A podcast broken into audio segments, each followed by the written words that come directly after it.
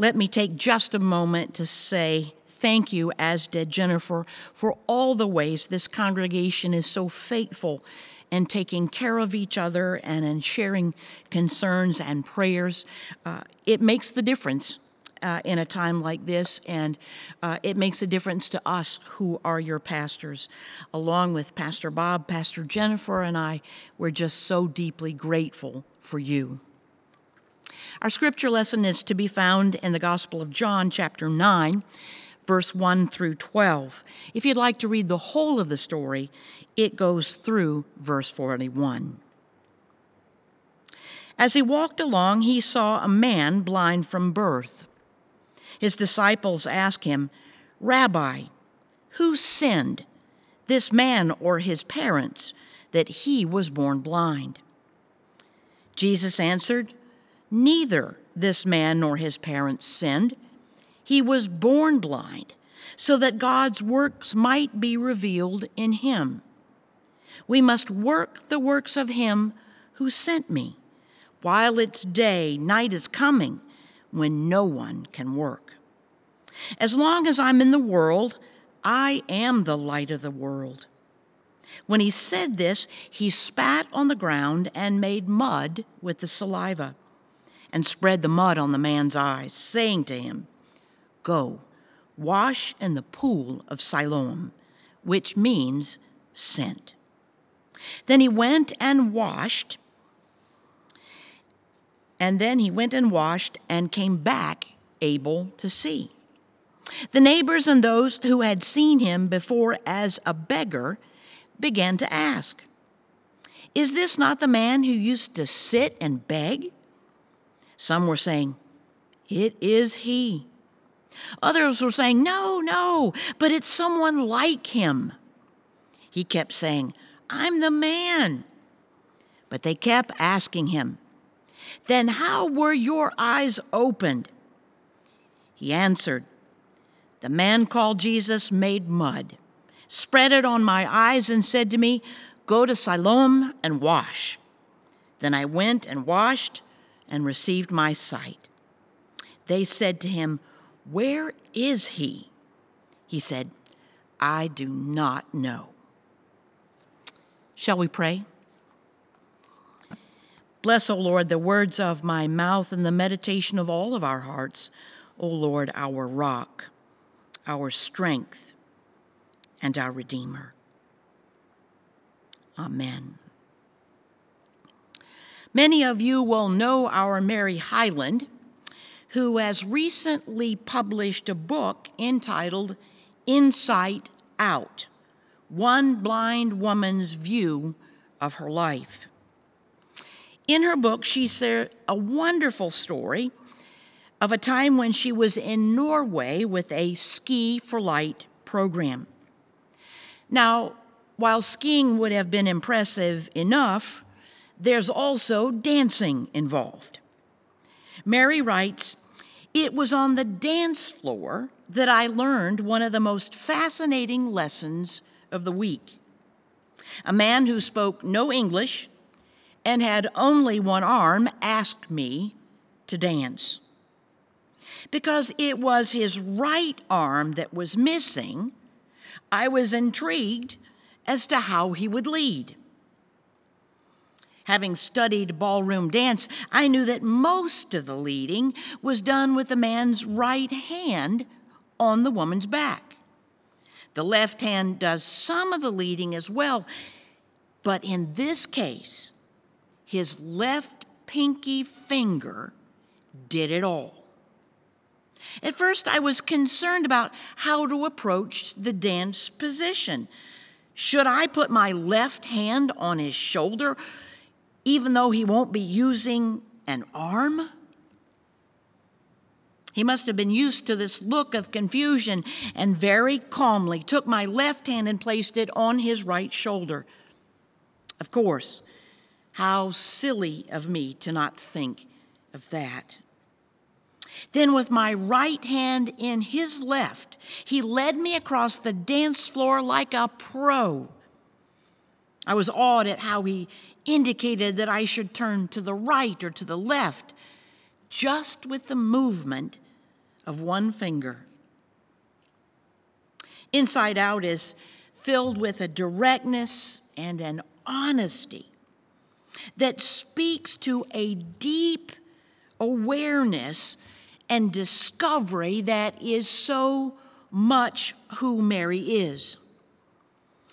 Now, while she may be blind, she's one of those persons that has an astute ability to really see.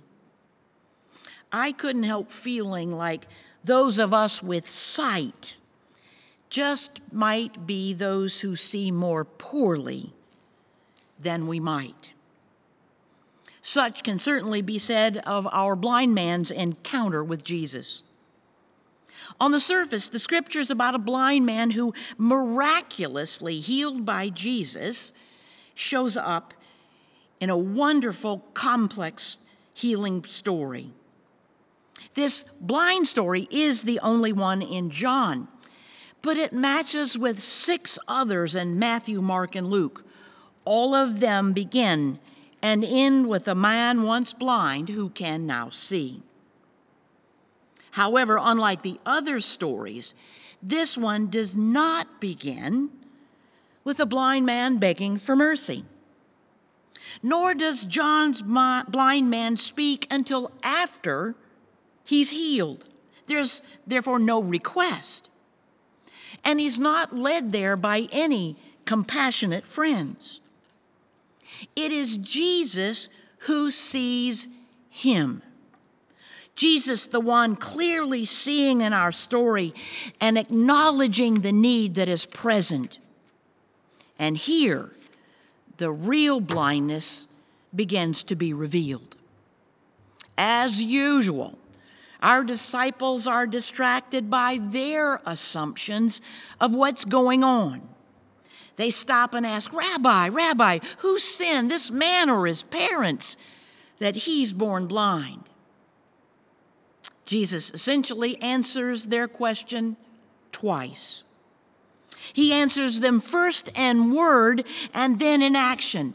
First, he rejects any notion that sin has anything to do with this man's suffering. In other words, it's not even a legitimate question. To paraphrase, Jesus says, While we're here, we've got this kind of work to do for the one who sent us. I am the light of the world. In other words, this is what we do. Then his action as second response is one of deep mercy. He always, always addresses the pain or whatever it is that keeps people broken or separated. Jesus comes right out and puts the blind man at ease, saying, As long as I'm here in this world, this is what I've got to do. And as long as I'm here, this is what's going to happen. So he spits on the ground, makes mud from the dirt, and places it on the blind man's eyes, instructing him to go wash this wonderful story goes 41 verses in which Jesus is accused of sinning by kneading the mud on the Sabbath. It's a questioning of the man's parents and their denial of knowing anything about it. What happened here? Next, they question the man himself. How did this happen to you? Basically, he says, I don't really know. He put this mud on my eyes and said, Go wash. And then they drove the poor guy out of town. They were ans- asking dangerous questions. And his answers made his parents bail. His community didn't recognize him, and they get him shut out of town. Even so, the blind man sticks to his story. I was blind, but now I see. Not even understanding himself, he simply must tell the truth as he knows it. It's a really good time to ask the question how's our sight today. On Monday, I read a Wall Street Journal article in which it started out by saying, America has begun to shut itself down. In a matter of days, the coronavirus pandemic has reshaped American society, unmooring people from the routines and activities that typically provide comfort in moments of crisis work, worship, concerts, sports, gathering with friends and family, the embrace of loved ones. It feels a little like we're in a snowstorm, an invisible but present blizzard where it's not safe to go outside, said by the Roman Catholic Bishop of Albany who was writing to his diocese. Home's the safest place to weather a storm. By Saturday, the country had slid into a collective retreat from public life as tens of millions of people settle in to wait, alone, together, for an invisible threat with no clear end in sight. Change came swiftly as new cases emerged and businesses and public officials pivoted, first assuring people of extra efforts to keep restaurants and shops clean then abruptly shutting down stores and restaurants. And we know even more since then. So, my friends, that's what is going on, no doubt about it. And like the disciples, we might be tempted to know where the day and ask, where's the sin lie? Is it in China's delay in speaking out? Is it the lack of health kits for testing? Who's to blame for the economy? Shame and blame appear to be rampant. How a virus could upend the whole world will be a question for a very long time and only history to answer. Who sinned? We might be pointing fingers for generations to come. No doubt it's hard to see where all of this is going, where it will end, how it will impact us, or for years to come. Folks are frightened and they're worried. It's the only explanation, my friends, I have for why people would hoard toilet paper. So let's just take a hint from Jesus. It's time for a word of light. And it's certainly time for a response based in mercy and compassion and understanding. So let's start by mixing a little mud. Let's realize that we do have the power of Jesus in all of this dirt and mess. Let's mix it up so that clarity can be given. Don't we believe that Jesus sees us and is responding to our need? What we have is a choice here. We can ask the impossible questions about who, when, why, and what this coronavirus is going to do, or we can bear witness to the fact that Christ is still our light. Jesus makes it clear in this scripture that he does see us. He makes no bones about who sinned, who qualifies for healing, or who may or may not deserve it. He declares, I am the light, and in this work, God will be revealed. With that, Jesus spits in the dirt, making his mud and with his eyes open, the blind man is instructed to make his way to a new life. One of the things I love about this story is that Jesus needs nothing other than our need for sight for the lights to be turned on. Period. No thanks is required, no acknowledgement of his great gifts. Jesus offers nothing but love, nothing but love, his abiding, healing, and restoring presence without even being asked. And what Jesus did for us is what we're asked to do for and with each other. To see Jesus and keep the lights on for each other.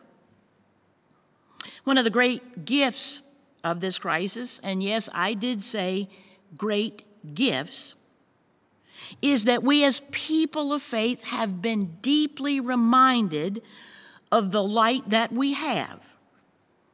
When everything seems so off balance and fearful, we are not without vision. We're not defined by the anything of the darkness, but by the very power of Christ among us. Does it feel like everything is a moving target? Why, yes. Are these anxious times? Absolutely.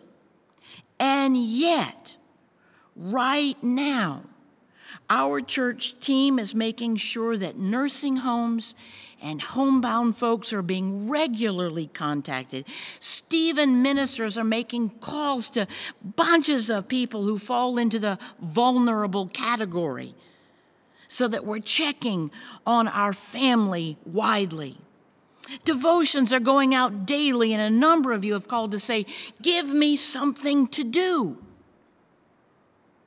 When the coronavirus is no longer the front page story and it's no longer consuming our lives, I would love for us as a church family to look back and say, We were about the works of Him who sent me. We made every effort to be the light of the world, like Jesus. This is what we do. And like Jesus, let our response to this crisis be mercy, compassion, and grace. It would just be so easy to look back in this time on, in history and define it only as crisis. We seem to have such a penchant for defining times and people, even ourselves, in terms of the problem. It's just really normal. If we had any question about how normal this is, look at what happens to the poor man who's trying to receive his sight. After his sight is restored, some of his friends and neighbors don't recognize him. In spite of his protest, no, it's me, it's, it's, it's really me. Isn't it odd that people who knew him well as a blind man can't recognize him once he's recovered his sight? Or maybe it isn't quite as odd as we think. How often, I wonder, do we define almost everything around us in terms of shortcomings, challenges, or perceived deficits? That woman's unemployed. That man's divorced. She's a single mom. He's a high school dropout. He's a failure. She's an alcoholic. She has cancer. He's depressed. Right now, we feel completely defined by our national, state, and local officials and their failure or by the inconvenience that they've cost us. We don't see them, do we, as anything more than what they have cost us or failed to do. Right now, mercy is our challenge.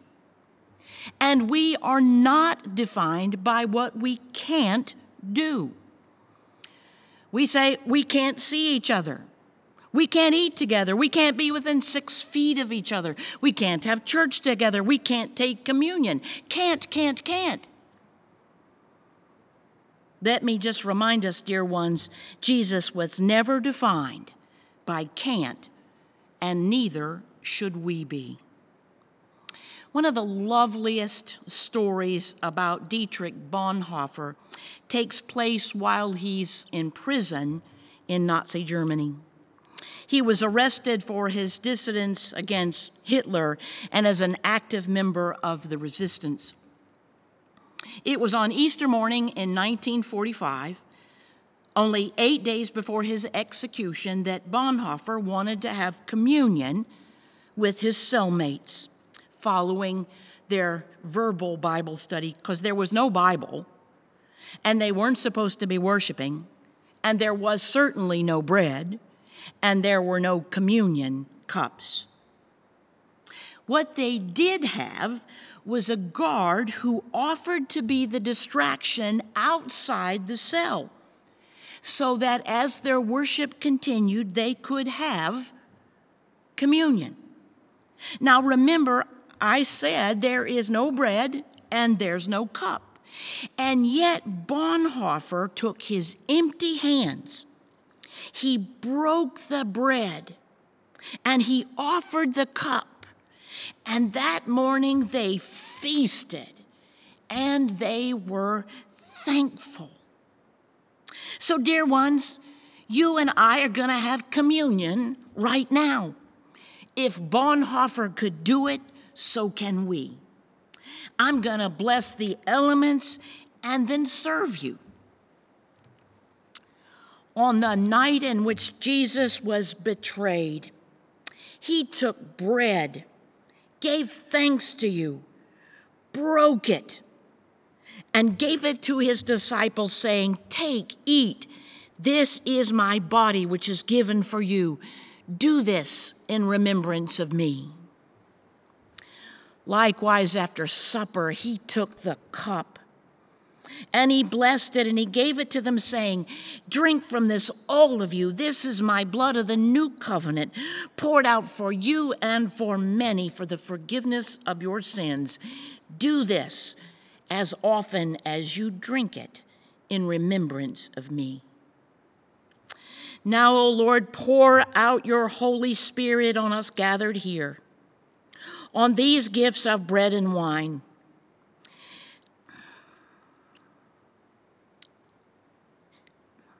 Make them be for us the body and blood of Christ, that we may be the blood, the body of Christ, redeemed by his blood.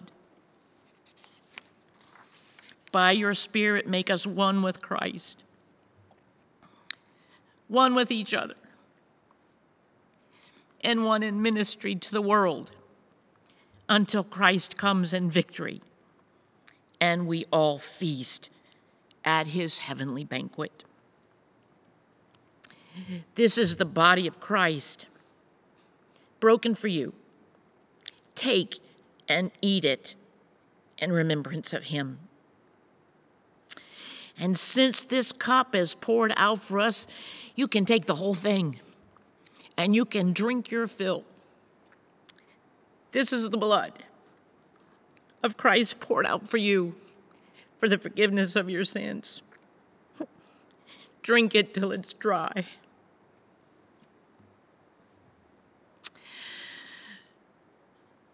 Oh, dear friends, the world so needs to be reminded of the light we have, the Savior who sees us Let's redefine this crisis, not by the fear, the chaos, or anxiety it has created, but by the mud in our eyes, placed there by Jesus, giving us new eyes to see, full mercy to share, and healing to give. I want to close with this little poem written by Kitty O'Meara, sent to me by Lee Straight. It says this. And the people stayed home and read books and listened and rested and exercised and made art and played games and learned new ways of being and were still and listened more deeply. Some meditated, some prayed, some danced. Some met their shadows. And the people began to think differently, and the people healed. And in the absence of people living in ignorant, dangerous, mindless, and heartless ways, the earth began to heal. And when the danger passed and the people joined together again, they grieved their losses and made new choices and dreamed new images and created new ways to live and heal the earth fully as they had been healed. Beloved, here's to the mud in your eye. Thanks be to God. Amen.